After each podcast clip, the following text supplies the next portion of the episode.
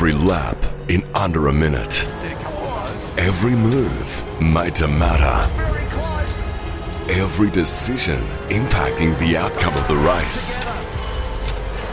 Supercars in Perth. Every second matters. Bosch Power Tools Perth Super Sprint. May 17 to 19. Book now at Ticketek. Supercars. Unforgettable. Do you know how to find the right oil for your car? Now you can find out quickly and easily online thanks to Castrol's Rego to Oil tool. Simply type in your Rego, select your state, and within seconds you'll know the best Castrol products to unlock the edge of performance in your car. So what's your car best suited to? Just search Rego, the number two, and oil and find out. Hi everyone, I'm Aaron Noonan. Welcome to the V8 Sleuth podcast powered by Timken, a world leader in bearings and mechanical power transmission products and services. Now, this week's guest took a bit of cajoling, but we finally got him to agree and come on and tell his story, which is a bit of a turnaround for him actually when you think about it, since he's usually the one asking people to tell their stories to him. If you've watched any motorsport on Australian TV in the last two decades, from V8 supercars to Formula One and MotoGP, are guaranteed to know his voice, and he's one of the nicest guys in the industry to boot. Yes, Greg Rust, Ruster himself, joins us on the V8 Sleuth podcast. Now, in the first part of our chat, Rusty talks about how he went from working in banking to a career in the media, his time calling super touring 2 litre touring cars, and working on the early years of Channel 10's V8 Supercars coverage. And he tells a few cracking stories about Barry Sheene and Leigh Diffey.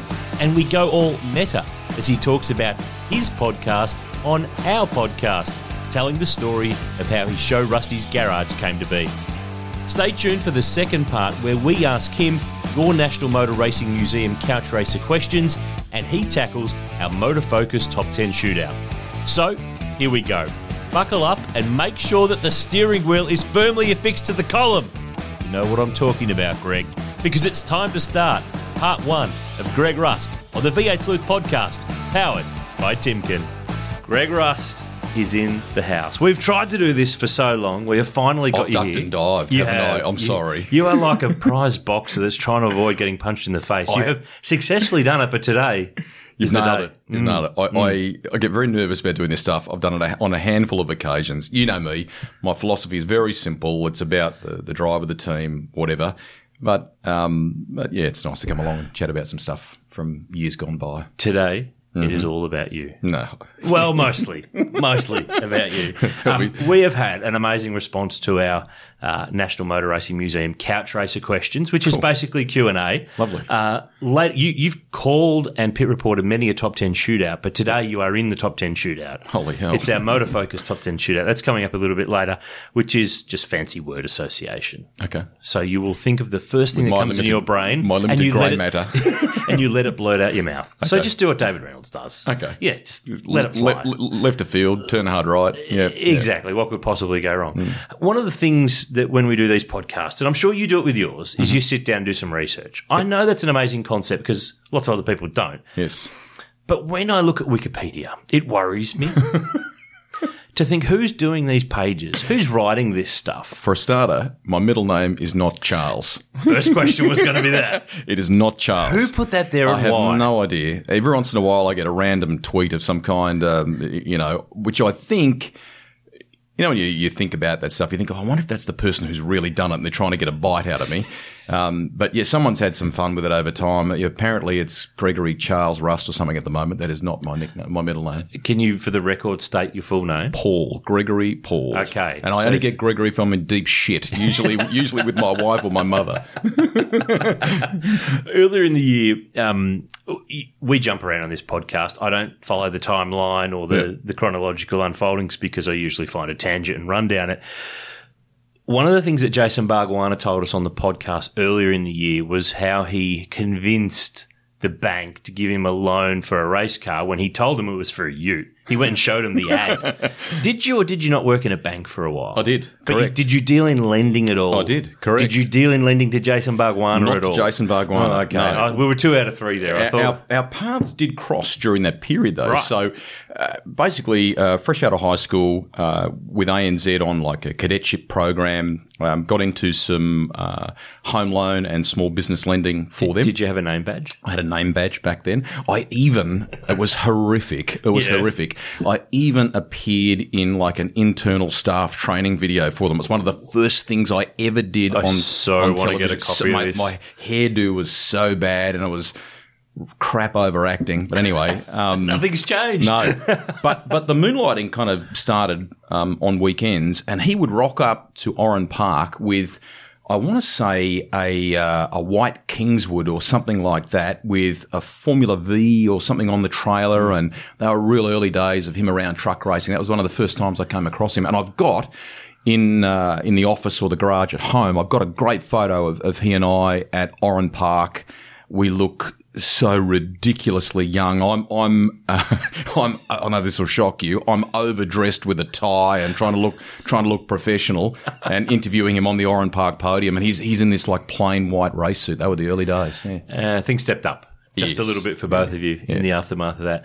So when did you break free of the banking world? And, and where did probably rewind? Where did the racing bug? And this is does this feel weird that the questions you normally ask people Yeah. are now being asked of you? Absolutely. Um, so uh, when I left high school, I mean, straight away, I, Were you any good at school? uh, I was average. Okay, very, you did- very, you did enough very average. by, yeah, right. yeah, yeah. Um, uh, some of my best mates and I went thirds in a club car. Oh, what was it? So it was a, a 1978 Mitsubishi Galant. Uh, we had a, a worked Sigma engine in it, 2.2, twin 45 mil Webers, sports exhaust with extractors, uh, a Bond roll cage, Oh, which was yes. ba- back in the old days of, um, I mean, not now, not in the, the way they're constructed now. But we did a few things to make it multi-purpose. So it had a Halda in it, so we could do rally sprints. Yep. Uh, did some lap dashes at Oran Park and Amaroo. I loved Amaroo. Um, uh, it was just a great learning experience, mate. So when people talk about that now, I um, I'm a big advocate for for go and go and do that stuff. Go and get a get a license, do some club level stuff because it's it's a great rounding thing. I was dead set average, dead set average, but it, but it did t- it taught me a lot. And I did a bit of karting as well. I had a uh, a super kart, a Tony kart with an 80cc Yamaha YZ80J engine. Dad would come and crew for me. Uh, those carts you could run at Eastern Creek, Oran Park, Amaroo. I, took it to a couple of other places. Um, but it was great. Little shifter cart, 80cc engine, and um, and I, that that came about through the banking. One one of my clients at the time ran a, a workshop. He had a 250 and uh, used to run in the 80s, and, and away it went, mate. Yeah, So did you ever have to fill out your own loan paperwork for a car or a car? I reckon I did some of that stuff, but it was approved. But it was approved by someone, Oh, not, okay. not not by me. oh, I, I thought we were going to get something sus. The, the link, the link between that and commentary is uh, when I left ANZ, I went and worked for a couple of uh, boutique lenders in the city in Sydney, where I was at the time, and uh, one of them was down at Circular Quay, right on the on the waterfront. And the boss that I had at the time loved motorcycles. He would go to the Grand Prix at Phillip Island every year, and he'd heard me doing a bit of moonlighting, and uh, he said to me, "You should pursue that." And so I, I had this sort of supporter in the background, and, and he kind of half put it to me. He said, "Mate, why don't you why don't you do a thing where you come and work a handful of days a week for me? You know, Tuesday to Thursday type deal, almost like a freelancer. Put a bit of money in your in your back pocket and go and chase the thing on on weekends." And I did that. Twelve months later, I, I virtually I was walking into his office, and he said, "Just go." Go, go and enjoy. Like he knew that it had gone to a point where it was on know, its way. Yeah, it was on its way. There's still a lot of hard work involved, but uh, yeah, to, and I've touched base a little bit with him in in years since. But there are a few little sliding doors moments like that, mate, where someone's been in your corner and gone, "You should give that a crack." we've had numerous people on this podcast last year and this year, and everyone has that um, turning point moment, or the, Yep. the and the people who help you get there, or the, the person that cracked open a door, or gave you a little opportunity, or saw a little bit of something, or pushed you in a direction, or made an introduction. There's numerous numbers of those people for everybody along the way. But one of the things you've always talked about is the 96 Australian Motorcycle Grand Prix. And you're Yep. smiling at me as I mention it.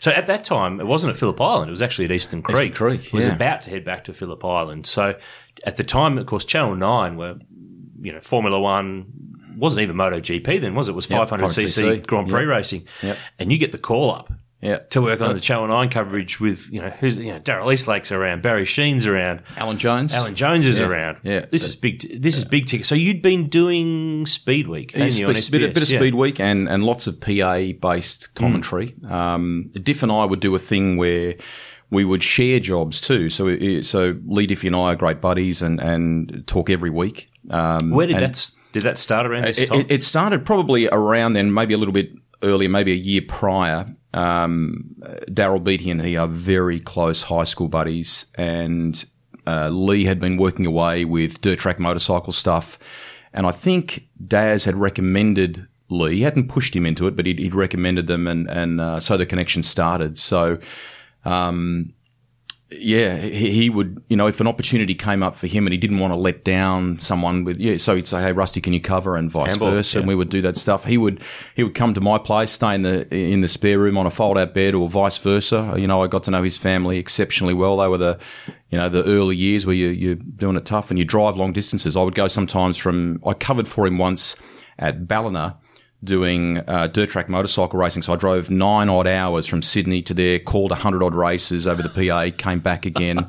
It's one of the first times I came across Casey Stoner. I went to, Yeah, right. to, to Tamworth to a thing called the Akubra Nationals. Mate, he- if he wasn't racing, he was a little tacker, a real little tacker. If he wasn't racing in five classes that that weekend, I'll give it away. And you knew, you knew even then this kid is special. I mean, he just just hung off the motorcycle, unlike others. He did things on it that that made you realise he had, you know, a, a huge amount of talent. So yeah, they were the they were the early years, and and um, dad dad was in hydraulics. He was the managing director of a of a company with about sixty staff. My grandfather was in the rag trade, and I thought they both wanted me to go into business. Uh, not not that I professed to being a great business person. Um, and I was dead set nervous about telling Dad that I was half thinking about this media thing. And uh, I, I, he couldn't have been more supportive, mate. He said to me, I, I don't want you to be 60 on the front porch going, if only. So go and give this thing a real good crack. and he had a way of getting free tickets to the races. much. That's the other reason why my dad like we were, like me working in motorsport media. That's it. pretty much He the way. it. Well, I was 16, so I needed a ride. So he gets a ticket, I get a ride. Everyone, He's a good everyone fella, won. dad. Yeah. Everyone won. Um, take me back to that 96 Grand Prix. So what were you calling? 125s or something? Superbikes? Or what were Uh, support categories Yeah. mainly. That was a huge weekend, mate, because a, a lot of the track commentary in Sydney was largely run back then by either David Tapp or the late Greg McShane. That's right. And they, they coordinated a lot of that stuff. And and McShane said to me, "I'm." Um, uh, Mate, I'm busy. I'm going to introduce you to Ingrid Ropers and the guys from, I think, IMG. They're looking for someone to put together the the circuit commentary. Could you coordinate it? And uh, so, okay. So I took that on board. I'd never done anything like that before, and there's lots of learnings in, in all of that. And at the same time, I think it was Mike Williams, who was the head of sport at Channel 9 at the time, I got in contact and said, We're looking for someone to do some support category stuff. And I was chuffed. I thought this is a great opportunity. So I went to Willoughby in Sydney. Back then, Wide World of Sports was in a was in a house attached to the whole Channel Nine precinct. I met him. I met Daryl Eastlake, and and away it went. And um, Eastlake was exceptional to me. I It wanted was- to it was ask you about him. Yeah, it was a very brief uh, encounter with him in many ways. Uh, Leigh Diffey stayed in touch with him uh, um, right the way through, but but. Big Daz, he I can remember he goes, "Hey pal, come in. Uh, you can you can use my microphone and uh, my headset." And I'm thinking, far out. I'm sitting in Daryl Eastlake's chair here to call these support races. Now you better do a sound check, pal. So, so I put the I put the I put the headphones on, and um, I, mate, I, I nearly went deaf. It was no no wonder he he was booming in that commentary style that was very unique to him back then, because his uh, his effects were so loud in the ear. I, I had to I had to turn it down. It was it was Blow your ears out. yeah. But, so I got to meet Baz for the first time. Crazily, Alan Jones and I worked together for the first time that weekend, and then years later would end up together at Channel Ten. So he and I did supercarts, and I think the late Ken Wooten and I did um, did the 250 Proddies and things like that. So yeah, it was a nice, it was a great intro to that whole world and how it operated with producers and just how next level TV land was. Probably the first thing that a lot of our listeners will remember. The, the the really in depth ones might remember that. They might also remember Speed Week, but it's probably Super Touring Yep. that really started to kick things along. So, Yep. Very different media world back then to what we have now, where everything's live and everything's accessible, and you've got Twitter for the latest news and all sorts of things. In those days, not even V8 Supercars was live when it went to 10. Super Touring was a week later, post produced, so it was cut together and, and, and edited really well by people who we still work with, um, the Jardines, Tim and Fran Jardine and their, their team that were involved in all of that.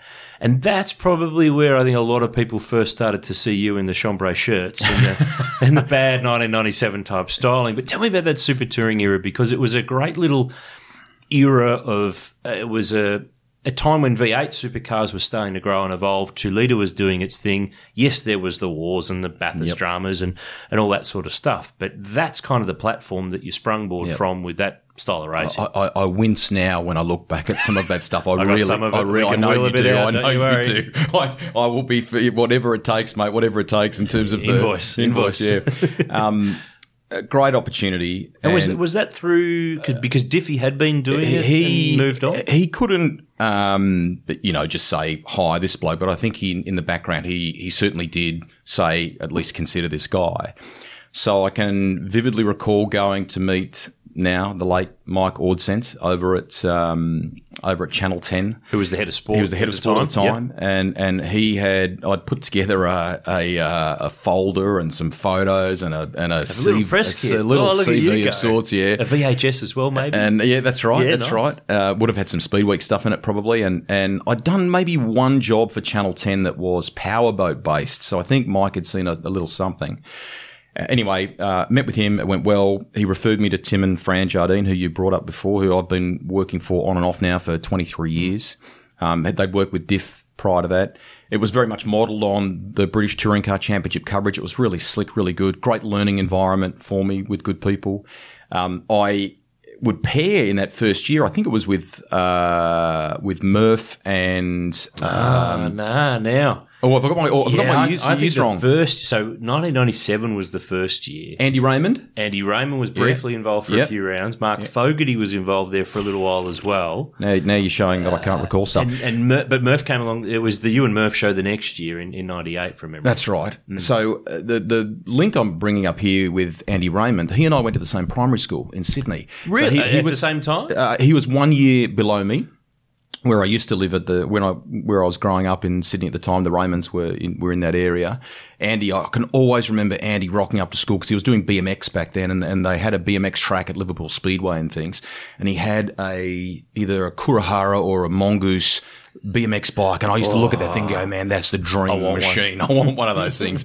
so here, I mean, he's gone on to do some awesome stuff at Fox now. And, and, um, anyway, so we got, he and I got to work together, which I thought was really cool. Um, I don't think I was great at it to begin with. Uh, Why? Uh, uh, because that was a that was a calling role, wasn't it? And, It but, it, but it was. was. It's very different when you post produce commentate, and when we talk about post gotta make it production, those yeah. Yeah. So so in essence, what the racing's occurred on one weekend. The editors have gone away. They've cut it all together to make it look the best it can look. You can make Yep. a bad race look good, uh, or a good race look great. Yep. But then, as the commentator, you're rolling in the next week or the next weekend or whatever it is, and commentating a race you already know what happens in and how it happens and what happens to who. So the great skill is kind of to not be too presumptuous, but to also not appear to be completely oblivious. that's right. That's- and to make it fit a hole because an in-car camera pops up or a, cu- a cut to an interview or a whatever it is. It's actually a really it's an art, difficult thing to do to get your head around Yep. because um, it's like constantly having a time gun at your head going 23 seconds here now talk. 10 seconds here now Yep. talk. 5 seconds. No, no not 5.1 5 it's, and the it's actually really hard to do. The line between where you're going here between spontaneity and and It's hard. i- i- being informative slash uh, authentic it's very it's not it's not easy to do. So um, I learnt a lot in in that period. And a lot of it was to do with just being kind of comfortable in your own skin. You don't need Yeah. to act that stuff out. You don't need to. The more natural you can be, and that comes with time because you, you know, you're on camera. You're, uh, yeah, just just being being a bit more relaxed about it over time. That that changes things. Yeah. What's the standout memory from that little super? It was only a couple of years, I- I, actually. I went. You'll love this. Yeah. Love- We want to- we I- want I- to. So, Timmy Jardine was always thinking cutting edge, whether it's graphics, music. Um, And he runs a production company in Sydney called Z Space, which we, we should mention. And they've been around the sport for a very long time. They produced the big screen at the Melbourne Grand Prix and in Singapore as well. Um, but in that era, they were, were doing super, Super touring. Just to put a bit of um, background around who Tim is and, and where he fits in the pictures. So he, he he says to me at one stage, "We'd love you to host the opening in car with Brad Jones at Phillip Island in the Audi." And I said, "That'd be awesome!" Like, just you know, here am I trying to memorize lines and things, but really, I was just excited about going for a ride in this race car. So Bardley uh, gives it heaps, and uh, away we go. We're all mic'd up, wired up, and we were we were coming um, over the top of Lukey down into MG corner, and he spun it. so we had to do a we had to do a take two, and I uh, I've, I've wound him a couple of times about that in the in the years gone by. So there's some great things that we we were able to do, even though it was post produced. And a lot of those learnings still serve me to this day, I reckon. we will find that tape. mate. No, no, for him, not for you. We'll get back to the podcast in just a moment, but I wanted to tell you about our good friends at Timken, a world leader in bearings and mechanical power transmission products and services. Now, you might know their name and recognise their logo, but did you know that Timken products have been to the surface of Mars? It's true. Timken partnered with NASA to design and develop bearings for its Mars rover missions Spirit, Opportunity, and Curiosity, as well as for NASA's next scheduled mission to the red planet that's set to blast off in July 2020. The Curiosity rover used Timken bearings in its descent to the planet, as well as in the carousel system that positions the rover's sample cups for gathering and analysing rock, soil, and atmosphere, plus two bearings that run the vacuum pump that supports the rover's analytical equipment. Those bearings are just 6.35 millimetres, yes, millimetres in size, and they rotate at 100,000 RPM. It's amazing. We'll bring you some more cool facts about Timken in each episode of the V8 Sleuth podcast this year, but now it's back to the podcast. So at that time, V8 Supercars had just gone to Channel 10 after many, many years on 7. The Super Touring stuff was being broadcast on 10, in essence, supplied to them by a production company. But of course, Super Touring was becoming Bathurst for the traditional Channel 7 Yep. 1000k race. Do you remember the political gunfight at the time being Yeah, pretty good, or did you have to keep you, it didn't really affect you? Oh and you no, no, your head no. out of it? Well, because um, in '98, an opportunity opened up to do some pit reporting for the supercars, for the Enduros? for the enduros. Yeah. That's right. So um, uh, that was a delicate path to to walk along. Um, and then I, it came to a point where I kind of had to make a choice, really, about which way I was going to going to go with it. Um, and the other part, mate, that was hard in all of that is that that you know Johnny Smales was was pit reporter in '97, and I'd had some dealings with Will Hagon with the um, with the bike GP, and I was very conscious of those guys being you know like a generation prior and being very respectful. And you know, I, I effectively took over from Smalesy on in the, the pit reporting role, so that was you know that was tricky. But to this day with both of them i have an excellent relationship. And and the learning for me with them was about always trying to with young guys like you uh, richard Craill, uh, you know um, matt nolte whoever was always working with them not i didn't want to put a border up type deal Because so um, someone's going to find a way to. yeah, but, it, but it's, not just worth life. it. It's, not just life, it. mate. You know, people will get that opportunity, and they rightly, if they've done the hard yards, they rightly should get that opportunity. So, um, so yeah, the, the, it, it opened um, my eyes to. I, can remember I'd been with AJ at at Channel Nine, not more than whatever it was, two years prior. And on the grid at Sandown in '98, something happened with his Falcon. I want to say about three metres yeah, and the, the the, diff rear go end out Yeah, like exactly, that. Exactly. Yeah. So I get dispatched to to go and interview him, and he was bright red, and he just gave it to me. It was like you can f off, you know, if you if you think you know. da-da-da-da. And I was like, "Where's the guy I was commentating thought with?" we were just good. Yeah, correct, correct. and you know who solved it for me? Baz. Baz walked straight up. Me go, AJ, just take it easy, mate. He's just doing his job, right? You know, like, and, and he completely smoothed the waters. And AJ was, you know, it was just in the heat. You of the just got him moment. on He the was- wrong time. Yeah, absolutely, Yeah, absolutely. yeah, yeah. yeah. So th- that was now we're long beyond working at the bank. Yep. So we are now full time with Channel Ten at this point, Uh, or are you still doing other things to keep yourself busy? I, I think I stopped doing the finance stuff when I largely committed to super touring. So in, in 97, I, I um, wha- what I was juggling with then, which was again another great um, learner and, and, you know, something to help shape you as a broadcaster. Uh, David Tapp at the time was the head of sport at 2GB in Sydney. So I was super touring on, you know, certain weekends, which he was more than happy for me to go off and pursue. The rest of the time I was doing, uh, reading sport news for them, occasionally some around the grounds rugby league reporting and AFL and other bits and pieces. I can recall my old man ringing me at one point in time. His best mate in Sydney had been listening to 2GB and he rang dad and he says, what the hell does Greg know about rugby league? so um, so there's all all of that stuff. And by the end of the, the tenure that I had with GB, it, it sort of all lined up, mate. I, I ended up starting at 10 in 2000 and I was there for whatever it was, 14 years with them. But um, with GB, in the end, I. Uh, when I was reading daytime news for them, I worked with some terrific people. The the head of news now at Channel Seven, Jason Morrison, uh, David Speers, uh, Paul Murray. I mean, all of those guys were in the office then, and to learn from them, um, it was exceptional. Yeah. Is that we give you shit all the time Yeah. about your broadcasting voice and your very straight delivery sometimes? Yeah, Is it the background in radio and the voice training that you had back in the day what creates that? You A, think? a bit of that, a bit of that. I try and I try and. We know you have a bloody good sense of humour. We Yeah. just need to keep needling you all yeah, to do it rather Yeah, than being yeah, so serious. I'm, I'm a serious cat by nature, mate. I, I am very mindful of the fact that it's someone else's train set. I want to do a good job with it. I, I'm making a contribution to it. I'm fundamentally a worker, not a not a. I hate Diva? being- yeah, I don't like that shit, mate. I really hate it. And and to this day, all the people behind the scenes, I can I can nearly name them all. You know, from from you know the team in audio to those that work in the truck, the I mean, they're, they're friends. They're proper Hmm. friends. So yeah. you mentioned just quickly before about 2000 and, and that's when the 10 thing starts. So this is one thing I've always wanted to sit down and talk to you about because I don't think I ever really have, whether Yep. it's a microphone or not a microphone.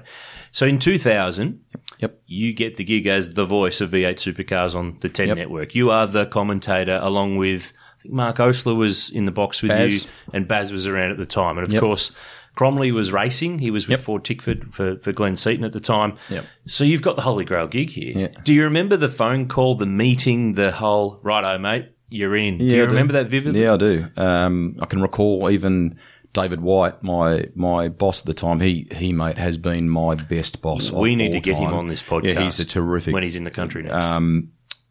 you know, I can even recall him eyeballing me saying, "You got your work cut out for you, Gregory, but it's a great opportunity. Kind of grab it with both hands." He was an awesome boss because. As you know, mate, he properly understood motor racing. He'd worked his way through television from. Um, we, we went once on a trip to the Nürburgring and we did some stuff for RPM and the like, and he came with us.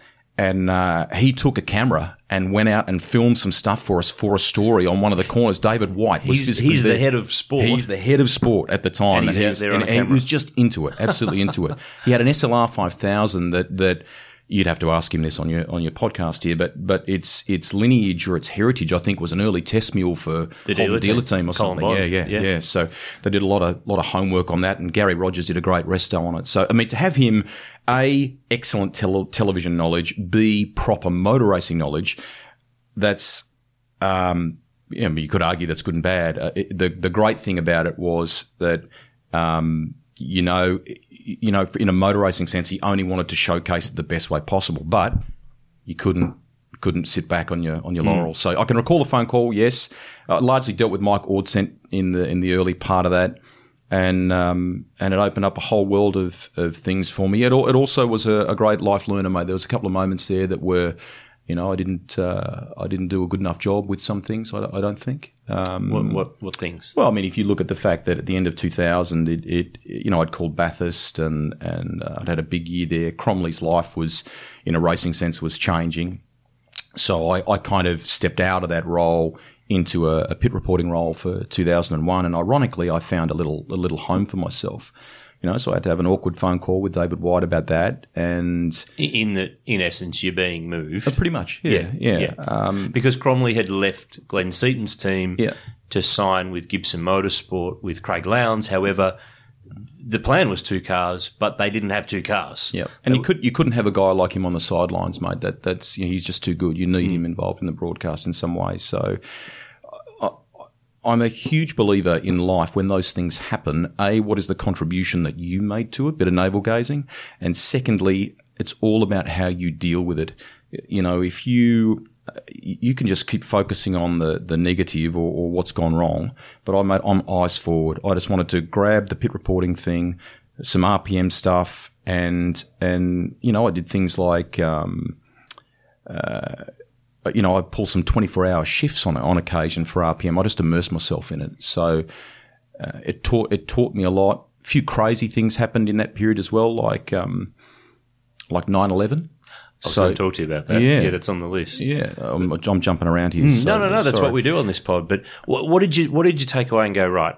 I'd have done that different. I'll do that better. Yep. That was pretty good. Yep. What did you take? I mean, this is twenty years ago. 20 years mate. ago. It's Yeah, scary. yeah. I just um, I'm not great with politics. I don't do I don't do politics. I'm a, I'm, a. I'm a worker, right? Um, and to a fault. That's Hmm. to a fault. You do need to have a bit of that nous, that awareness. In, in you know, it's a tough game. It is a tough game. But if you're not prepared to to play hard and, and to work hard, then you shouldn't be shouldn't be there. So um, I just think I learned a lot about about myself, about uh, what I could do better myself, and you know, you talked about being Captain Serious before and shit like that. I still have that element to me, but I'm a bit more I'm a bit more relaxed heaps, now. Yeah, yeah, yeah, and and that that's helped along Yeah. the way too. I think. Yeah. Yeah, yeah. You've already segued me to the next bit anyway, which is kind of a skill that guests have when they can get you the next bit, and I don't have to get us to the next bit. And you mentioned at nine eleven. Yep. So two thousand one. Yep. Which anyone watching at the time or clicking in on their telly Yep. that night will never forget what they saw. Were you at Ten News? Yeah, I was, mate. I How- was- How did it turn out that you So were there to I- start I, with? I'd been doing some stuff for Sports Tonight, so Yeah. I was doing reporting and various bits and pieces. I, I, I- mate, I, I've uh, I can recall reporting on John Hopoate on on. uh, Was- was this at the time of the famous Hopoate? Right, okay, yeah. We won't go any further let's into don't- that. Let's not go into that. So I did that at, at NRL headquarters and all sorts of things. But anyway, I was in there one night. We had just about wrapped up Sports Tonight, um, or, or the, the, the pre-production for it. Sandra Sully was at the host desk. She's doing the news. And I walked past an area of the newsroom that they call News Exchange. And that is effectively like a, a little room with huge banks of monitors and there's feeds coming in from all around the world, you know, Reuters and might be CNN and all that sort of stuff. And invariably there's someone in there keeping an eye on all that stuff and and you can they can switch to it live you can go and record it you could do whatever back then you know on tape back then it was. And uh, I walked past and the guy who was running News Exchange and was quite ashen faced and and I said what's up mate? And he said to me I think I just saw a plane go into the World Trade Center and I said what and the producer who was looking after news for Sandra Sully was really good, straight onto it. And he, he'd gone to live pictures. Hmm. I remember watching this at the time Yeah, on so ten. She, she was, coverage, Sandra was excellent. So she starts ad libbing and dealing with what's unfolding. My phone then rings. You've got to remember that everything's starting to clear out for the night. Most of Mm. the staff are started, it's only skeleton staff that are left. And the producer said to me, Have you been watching this? And I said, Yes. He goes, Start recording everything now. So I start recording everything and, and logging it, you know, just time codes for different things. And then the newsroom came alive again. People started coming back in. Jason Morrison came back in. And um, so a few of them came to me and said, Have you watched all of this? And I said, Yes. And they said, right, we're going to do a bulletin at 6 a.m. in the morning with Ronnie Wilson, special, special one. Um, we want you to do a story, a five minute encapsulation of everything that's unfolded. If you've just woken up, and Correct. no idea what's here's what's, unfolded. here's what's going on. So I um, I start piecing that that together. I work the whole the whole night through. I can recall leaving a message on I reckon on Murph's voicemail saying, "Dude, you got to you got to get up. This is like World War Three. And I rang my wife at the time was in Korea, and so I can recall she was a couple of hours behind us. So I rang her as well and had a conversation with her because I it just to me it was surreal, mate. I couldn't. Yeah. Yeah. So uh, anyway, I, I did the yarn. You know, we were you know thousands of k's away from where it really was was unfolding.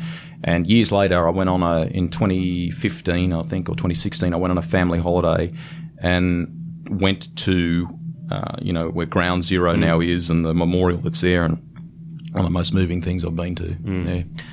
Let's ramp it up a bit and Yeah, get okay. back into Yeah, things. I know we've uh, we've gone to some some some sad stuff, but how on earth did Rusty's Garage start? Now, look, normally a podcast doesn't plug or mention another podcast, but that's not us. Okay. How is it that you end up doing a podcast before anybody else comes along and does a podcast To- to, to be- become, let's let's face it, the preeminent automotive uh, podcast uh, of Australia? I, I love it, mate. I just the genesis for it was probably in some which you were involved in in some conversations I had at Fox uh, in 2017. They wanted long form hmm. interviews for Inside Supercar. so I did one with Scotty McLaughlin, one with Craig Lowndes, one with Marcos Ambrose. Um, I'm missing someone there. There's I think I did four, a couple too. I can't remember who four, were, four. Yeah, you, we shared them. Wink we Up and shared them. Dave, I Yeah, correct, did, yeah. correct.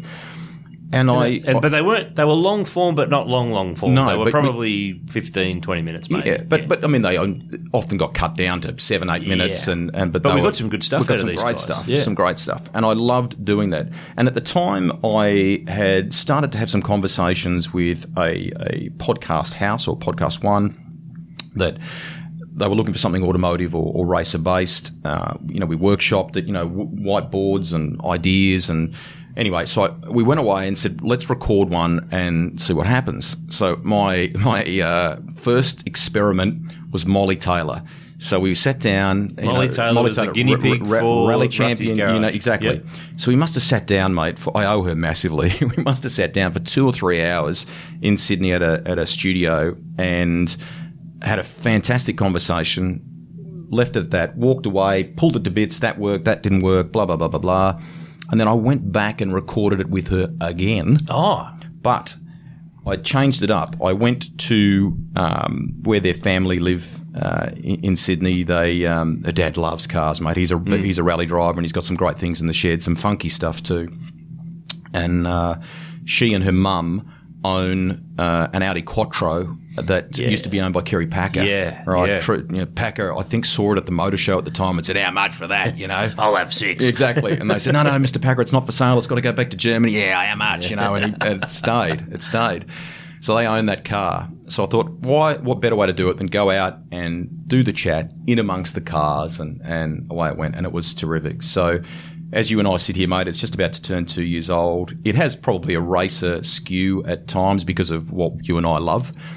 Um, but the thing that it, uh, coming back to the Fox example, I loved unmasking the athlete a bit or unmasking the driver and, and tapping into the common thing, which you do so well here at Sleuth headquarters, mate, and that is the great cars over history or the cars that they have or bikes that they have, good or bad, been with. Plenty of shitters. Pl- pl- pl- exactly. Plenty of shitters, plenty, plenty of things that have gone wrong Yeah. with them, and, and talking about some of that stuff. So it, it is, for me, as much a human thing as about the car or bike as well. Has it been a good outlet? Obviously, the television stuff changed in your world, Yep. so you could sink your teeth into this a bit harder because a it's yours, which is Yep. always handy. Yep. Um, B your world changed, but it gives you that flexibility. I mean, uh, one of the things I find difficult in my world here, and I'm interested in your take, is when you're running. In essence, I run a business. Not it's not just me here. There's other people here as well. So I f- find myself spending more and more time running the business, doing the deals, wheeling and dealing, all that sort of stuff. But to do the actual sit down chats is now even better than it's ever been So because rewarding. it's the only thing I get to do that is, for want of a better term, content creation. Hmm. Um, I don't get to do much of it anymore. So when we do get to do it, it's actually really nice because it's the five percent of everything else that's all that the well, not the tough yards, but the stuff that you would rather not be doing. You'd rather be doing this all the time. But how has it been in your world? For, we're, for we're in it syn- is? we're in sync here, mate, because it's the two things: a, it's immensely rewarding, and b, it's yours. Hmm. Right. So you know, m- media in the levels that you and I have played with, either at network or sport or whatever, it takes a, an army of people. You know, these things are very a small group, you and Will, or, or um, you know, if there's a bit of production involved in the background, it's the same for me. It's a very small, tight team, and and I like that. You know, I, I do everything from uh, you know writing the intros and voicing them. I've got a little voiceover setup that I use for that. Um, I love the input, and the, and the two guys that I work with uh, behind the scenes are into it as much as I am, so that helps immensely. And we're always thinking of people to go and speak to, and it's funny how it changes. The first, I don't know, six or so episodes, you know, I was like, "Can I get you to come on? Can I get you to come on?" And now it's one eighty, you know, going the everyone- other yeah, way. which is Yeah. which is great, and and lots of feedback from listeners too, wanting, you know, people that you mightn't expect, and it's uh, as you have come to understand here because you do such a good job of it. It's not always the champions. The champions have that that lure because of what they've achieved, but it's often the good storytellers, mate, and the things that they've, you know, you can unlock with them. Yeah, the people who people might not really know or know they vaguely know the person, but they don't know the story. Whereas with some of the big names, you've kind of heard everything there is to hear. So Yeah. between us and all the other ones out there, there's still a whole pile of paddocks for us to, Heaps to mow through and, and, and search. But let's just talk before we go and double up on anybody, shall we? Who you got this week? Who you got this week? hey, one of the things I wanted to check with you too, and it, I've deliberately not asked you about some of these things in the last Yep. six to twelve months because I wanted to save them all up for here, and that's not to launch them upon you, but it's more to have the chat here rather than try to do it twice over. In 2006, Channel 10 finished up with the rights to Yes. supercars, and Channel 7 came back on the, the landscape for, for 2007, which also, at the same time, saw the introduction of what was then called V8 Supercar Television. I think it's now technically known as Supercars Media. Yep. That is the arm within Supercars that produces the broadcasts at the moment for Fox Sports and Network 10, previously for, for Channel 7. Yep. Am I right or wrong? You turned down a deal to go with 7 in 07. I have the contract to this day. I have the paperwork. I've kept it. So you know I need to thank you here. Uh, That's good, mate. That, No, no, that- because you didn't go, and so that opened up- gave me a gig. Well, and and similarly, we probably both need to thank David White because what David White did for me was to give me great opportunity with MotoGP, with Formula One, with and then even when D Dub left and David Barham came, I mean, I got to do Com Games and Winter Olympics and things. So so if I'd gone, maybe I wouldn't have had that opportunity. So. So, it, were, would it have been? So, I ended up calling supports. Yep. And did a little bit of pit lane because Grant Denyer went to race. Uh, who did he drive for in the Enduros? Uh, WPS. Yep. So he picked up a deal there. So Yep. that took him out for the Enduros, and it put a very lanky, young, silly Ballarat boy in the lane. So two Ballarat people. Crompton and I both. We actually figured out in the last year or two. Yep. His mum lives five minutes from my mum and dad. It took us all these years to I figure it it. out. It's silly, isn't it? Um, so that was the gig you turned down. I did, yeah, Yeah. and and it was. Uh, uh, I'd have to go back and look at it, but largely what you're describing, mainly pit reporting. I, I had by the time uh, you know that that whole period through to the end of 06, I, I was sort of cemented there and really really enjoyed that stuff. And, and it expanded into sort of Gold Coast Indy and and um, So did you did you go close? Did What do you, you go? mean? Did you go close to going? Yeah, I did. I did. I mean, close? I uh, I was very uncomfortable having conversations about it. I just didn't think that was.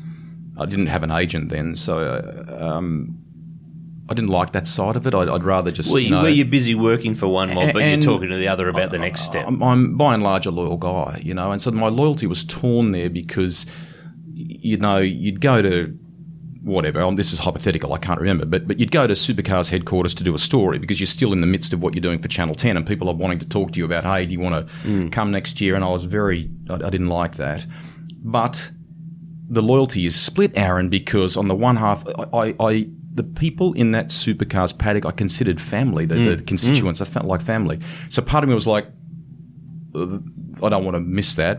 But at the same time, what David offered me was too good to too good to knock back. It was hard to begin with. I can remember getting a message from someone at Adelaide in 07 and you know RPM still existed back then, and we were chasing different yarns. But you felt a little bit One out, one outer, wide. out, one Yeah. as far as supercars was concerned. But what David very cleverly did was was do things where we would go to international Formula One or MotoGP races, and you so you ended up doing things that, in a career sense, were better for you, and and he gave you. A, a chance to go. I mean, I went to the British Grand Prix, mate. I, I just, I love Mm. Which you wouldn't have been able to do if you were doing the other Correct. things. So Yeah. it swings around. They were. But it was meant to be stuff. Mm. Yep. Caber tossing never came onto the radar. Or I, I have commentated some caber tossing. What? But listen, no, not, not for I've- television. I've- not for television. if it's not for television, No. what's it for? It was over the PA. Keep going. Right, okay. Oh, I thought I had a nugget. No. Nuggets, I, I know you've spoken about Barry Sheene with Billy Woods on Yes. your podcast. Yeah. Is there a Barry story or something else that you might not have wheeled out somewhere along Wow. the line? Uh, sugar. He was an unbelievable human being, mate. He He could get away with anything. he could get away Seriously. with anything. I, I think I recounted it with Billy, so forgive me if I'm telling the story again for your your audience. But we drove into the Adelaide 500 one day, and uh, he goes, Baz was big on getting as close as he could to where he had to. He didn't. He didn't want to walk Doesn't miles. He didn't want to do walking. Well, when you when your legs have been so badly Correct. busted in motorbikes over the years, that's fair call. first time I ever met him, uh, when I went to his house, he um, he, he tries to come into the office. So I, I go into the office, and he had a, a metal boot, and he just upended it, and all these screws and bolts and plates and everything came out, and he goes, "That was all what was inside me," kind of thing. You know, it's like it's just it's like this, and he kept it all. And around in in his house, he didn't really have much in the way of artwork. He had um, pictures. It was all pictures of things from his life and time, racing and friends and George Harrison and you know people like that. And he'd kept some cool bikes from his time, and some of those are being restored actually at the moment. They're, they're which I think is terrific to preserve all that stuff. But anyway, he, he was amazing. We, we we drove into Adelaide, and you know you can go underneath the main straight, and you can pop up behind the the pit garages excuse me. And uh, on that side of it, there is some exclusive parking from Premier to Tony Cochrane to whoever it was back then, you know. big wig. You got to be big wig. Yeah. So he just motors in and parks it straight in the Premier's spot and goes, he won't be here today. We'll be sweet, you know. So he, he would talk to my mum on the phone when we were driving back from a race meeting. Oh, hello, Anne. How are you, darling? You know, and, and, um, but just an amazing guy with what you, you got what you saw. Um, we, we once, mate, I don't know if I've ever told this story. We were at Bathurst one year and, and, um, it was Sunday night and, and Baz loved to laugh, but there must have been a line. Diff, Diff started chucking everything on Baz's hotel bill, right? oh, no. So on the oh, Monday, on the Monday, Baz goes to check out, and it's you know insane the, the the number, and he knew straight away who it was, and he came up and he collared him, and he goes, "I'm all for a laugh, but that's going too far." And, and Diff was kind of, you know, a bit, but, uh, and then that was it. There was nothing. He and Diff were best mates that he just had his say and he got it off his chest. And that was, that And, was and, it. and paid the bill. Did you, you segued me again without even trying? Yeah. D- Diffey. Yeah. Have we got a Diffey story? Wasn't there a, a, a remind me? Was it a weekend at Ipswich? We were out there for a supercars round, and this is in the days uh, where ten were covering. He was still here before he went. Uh, Yep. no, he'd been away and come back. And didn't he go and do some dirt bike, celeb mini motorbike race, and he fell off and snapped his leg? Bang on. So Yeah. he, he was great mates with Phil Christensen, who ran the, the forerunner to what we now think of as the SX Open, Oz Open. So uh, Christo had a round of the Supercross Masters it was back then at, at in Brisbane, and he, he did that occasionally where they would coincide with a V8 round, Makes and then on, on the Saturday night, a couple of the boys would go and they'd do a celebrity postie bike race or something stupid in there and ham it up and have some fun. And Daz, Daryl Beattie always used to whine Diff about his motorcycle riding. They, they'd known each other. Uh, I can't remember the club. I know it was the Ipswich Club or wherever it was, but they used to ride together when they were youngsters, the pair of them. Daz won his first bike on Agro's Cartoon Connection. That's how it all. true. That's how it all started for him. Agro's still going. Agro's still going, and and uh, I've I've not asked him about it, but I think Daz has tracked that bike down too. So Oh, really? Which is really Ooh, cool. A bit of bike sleuth. A Bit of yeah. Um, so anyway, uh, Div, something really simple, like he was coming across a, a jump and he went to put his foot down to balance, you know, a, a potential fall, and it just snapped his leg, mate. So he ends up in hospital. Um, I don't think they were too impressed at ten. Imagine at the phone call Oh, it wasn't wasn't good. Wasn't Oh. good. But luckily, he had some painkiller on board, so I think that sort of The green whistle. yeah, uh, that- that- that's right. flying. And uh, anyway, I got shuffled the next day. Crompo and I ended up calling it to, together, and and um, yeah, yeah, it was very cool. And no one was ever allowed to do a postie bike challenge. I, I don't know if ever it ever again. got.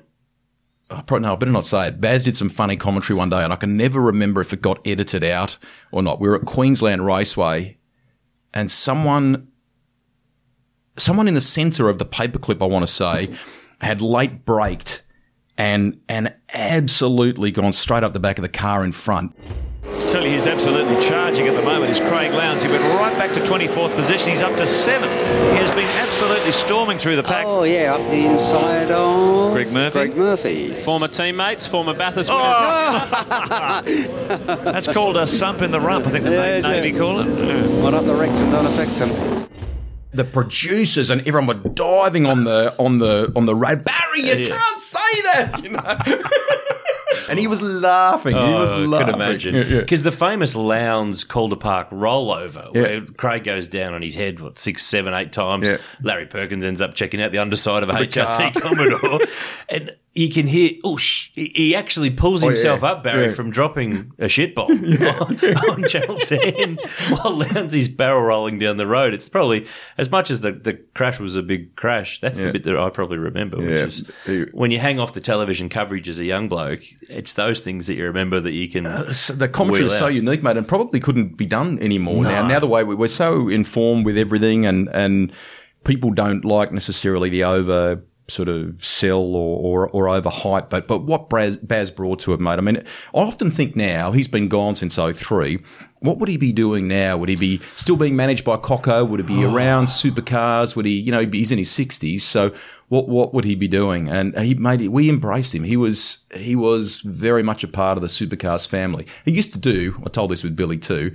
We we had to do some international hostings because back then supercars were marketing it to all these different nations. Some cut downs. Mm. So Baz knew like five different languages. So he would go and we'd pick different drivers and they'd do it like a little opening hosting thing and off we'd go for highlights of, of Winton. And I reckon at Winton, he was with his good mate Russell Ingall and he was teaching Russell Portuguese or Spanish or something or other to, you know, hello and welcome and, and, you know, this is Winton Supercars. And we were never sure whether he was saying, you know, eh, and don't forget to wash your balls or something like that. You never, know, you never knew what was going to air with it. It was awesome. So that's part one of our chat with Greg Rust on the V8 Sleuth podcast powered by Timken. Now stay tuned for part two because he opens up about a major health scare he had back in 2011, plus the chance meeting it led to. And Rusty also tackles your National Motor Racing Museum couch racer questions, and we put him up against the clock in our traditional motor focused top 10 shootout. If you're enjoying the V8 Sleuth podcast, make sure to leave us a review to help spread the word. And don't forget to subscribe to make sure that you don't miss any episodes as they come out. They'll be coming out almost every week throughout 2020, even as we bunker down amid COVID 19. Now, if you're looking for a bit of reading material at home, we're having a stock take sale in the V8 Sleuth online bookshop. If you haven't picked up a copy of Cars of the King or the Falcon Files or the illustrated history book of Ford at Bathurst or the official book of the 2018 Bathurst 1001 by Craig Lowndes and Steve Richards, head to v8sleuth.com.au and click on Bookshop to snap yourself up a bargain.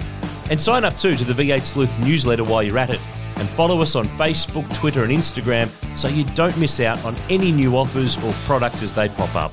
Until then, we'll catch you next time on the V8 Sleuth podcast, powered by Timken. Every lap in under a minute. Every move made to matter. Every decision impacting the outcome of the race. Supercars in Perth. Every second matters. Bosch Power Tools Perth Super Sprint. May 17 to 19. Book now at Ticketek. Supercars. Unforgettable. Australian Muscle Car magazine is one of the most respected voices in motoring media.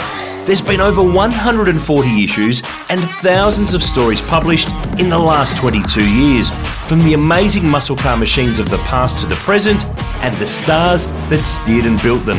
AMC has something for everyone. Delve into the heritage of homegrown high performance now at musclecarmag.com.au.